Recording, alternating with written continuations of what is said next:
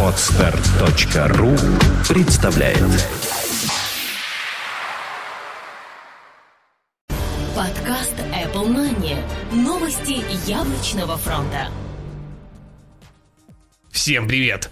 Это 172 выпуск нашего новостного яблочного подкаста. Боже, как приятно это сказать снова. Ну да, мне не хватало. Надеюсь, вам не хватало также. Вы еще с нами. Ну и Apple Mania возвращается. Меня зовут Влад Филадов. В этом выпуске стартовали продажи iPad Air. Новый iPad получили не так много оперативной памяти. iPhone 6 получит большой дисплей. Юзеры недовольны новым iWork. OS X Mavic Mavericks завоевывает компьютеры.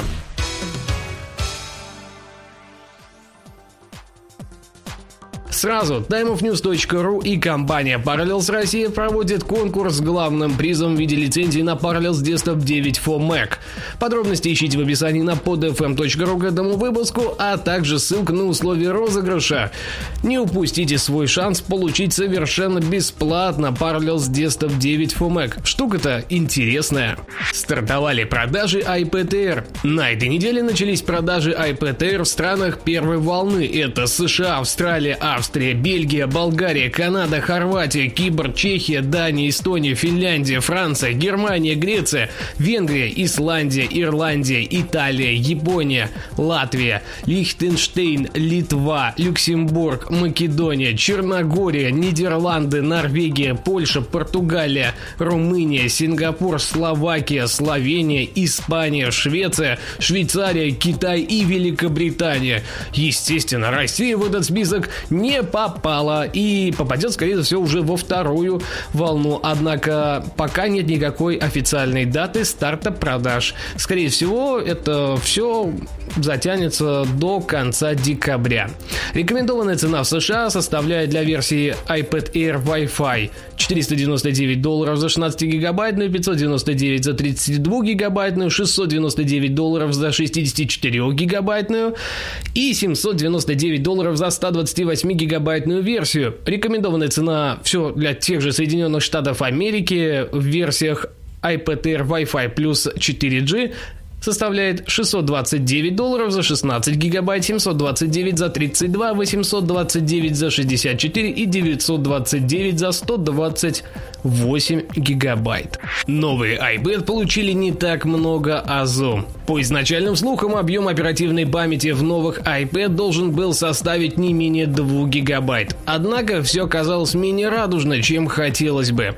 Первые тесты нового поколения планшетных компьютеров iPad показали, что внутри находится находится всего 1 гигабайт памяти, то есть аналогично с ранее вышедшим iPad 4. Однако 64-битную архитектуру нельзя сбрасывать со счетов, а значит баланс производительности скорее всего будет в пользу улучшения. Ну, по последним данным это более чем в два раза. В любом случае, это наглядно демонстрирует классический подход Apple. Хитрость состоит в том, что они уже далеко не первый год умалчивают о мегагерцах, гигабайтах и других показателях. Мы просто знаем, что новое поколение во столько раз быстрее предыдущего. Маркетинг в действии. iPhone 6 получит большой дисплей. Хорошо многим известный аналитик американской инвестиционной фирмы Piper Jeffrey Джин Мюнстер решил в очередной раз сделать прогноз относительно того, что мы увидим в iPhone iPhone 6 уже в следующем году. Главной фишкой станет дисплей, который вырастет до 4,5-5 дюймов. Для Apple этот шаг будет вынужденный, так как на конец текущего года все самые продаваемые смартфоны имеют диагональ свыше 4 дюймов. Конкуренция важна, а вечно игнорировать тенденции рынка не получится даже у самых успешных. Также в следующем году весьма вероятен выход умных часов и телевизоров под знаменами Apple. На фоне всего этого, по словам Джина, акции Apple достигнут планки в 640 долларов за штуку. Юзеры недовольны новым iWork. Все больше сообщений появляется на форумах поддержки продуктов компании Apple касательно обновленного и теперь бесплатного офисного пакета iWork. Пользователи разочарованы тем, что было удалено множество ранее полезных функций. Так, к примеру, Pages потерял несколько важных возможностей, предназначенных для процессинга текстов, а это был фактически самый популярный компонент iWork. Аналогично множество жалоб касается и других, попавших под нож э, функций Pages. Пользователи указывают на отсутствие возможности сохранения сохранения в RTF формате, значительных ограничениях в автоматизации обработки текстов через Apple Script, выделении нерегулярного текста и других моментах. Но большинство раздосадовано пропажей набора из сотни готовых шаблонов, которые могли быть незаменимыми в любой ситуации. Что будет с iWork в дальнейшем, сказать сложно. Возможно, Apple прислушается и выпустит обновление с доработками. Похожая ситуация была с Final Cut Pro 10, который до сих пор получает улучшения, которые просили старые пользователи приложения. Western Mavericks завоевывает компьютеры. Компания Apple сделала самый грамотный ход для популяризации своей новой версии настольной операционной системы OS X Mavericks – бесплатность.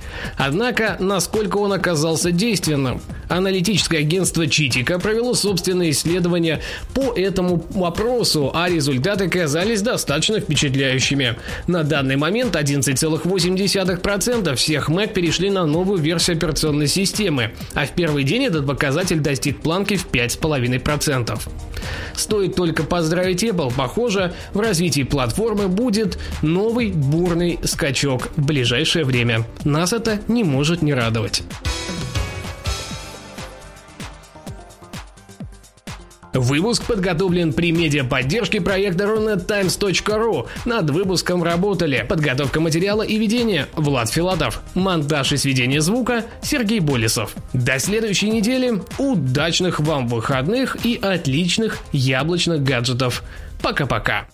Подкаст Apple Money. Новости яблочного фронта.